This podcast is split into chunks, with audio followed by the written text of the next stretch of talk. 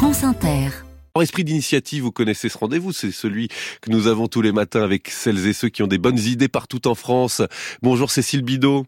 Bonjour Simon. Votre micro s'est posé ce matin à Aix-en-Provence pour jouer au golf avec des personnes atteintes d'autisme. Oui, l'idée a germé dans la tête de Frédéric Poitou. Son métier, expert judiciaire. Sa passion, le golf. Chaque année, il organise une compétition réservée aux professionnels de la justice dont les bénéfices sont reversés à une association qui accueille 200 personnes présentant des troubles autistiques près d'Aix-en-Provence. Frédéric Poitou, dont le beau-fils est autiste, a remarqué que le golf était particulièrement indiqué. Alors c'est un geste qui doit atteindre la perfection, et c'est la raison pour laquelle c'est adapté aux autistes, parce que ça leur impose un rituel avec une gestuelle parfaite, mille fois, deux mille fois, dix mille fois répéter le même geste.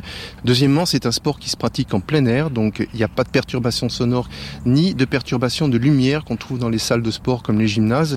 Par ailleurs, il y a un objectif unique qui est de taper dans la direction du drapeau. C'est quelque chose qui apaise beaucoup les autistes. Et enfin, il y a le principe de la ligne droite.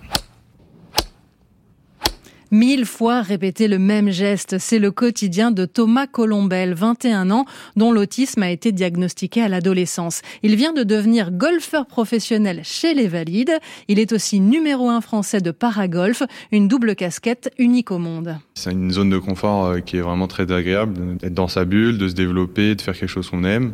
Quand on apprécie quelque chose, on, s'y dévoue complètement. C'est limite un petit peu psychotique parfois. C'est clairement de l'autisme pur et dur. Ça. Est-ce que vous êtes fier aujourd'hui de là où vous en êtes? Oui, oui, bien sûr. Alors le, sportif d'un côté vous dira que j'ai toujours envie de faire mieux. J'ai quand même des difficultés euh, qui sont pas à négliger sur le plan émotionnel et la gestion de tournoi. Ça me rend d'autant plus fier quand j'y arrive. C'est une très bonne chose de pouvoir véhiculer euh, ce message, de ne pas coller des étiquettes euh, trop vite et de se dépasser euh, pour faire tout comme tout le monde. Thomas disputera cette année des compétitions en France, en Italie, en Espagne et même en Égypte. Et c'est une pratique qui est amenée à se développer? C'est le projet mis en place à Aix Golf, un club familial qui va bientôt organiser des ateliers d'initiation pour les résidents de la Bourguette, l'association dont je vous parlais tout à l'heure. Alain Charpentier en est le vice-président. Je pense que le golf, à cela de bien, c'est que les rapports sont pas obligatoires, mais ils peuvent quand même se trouver.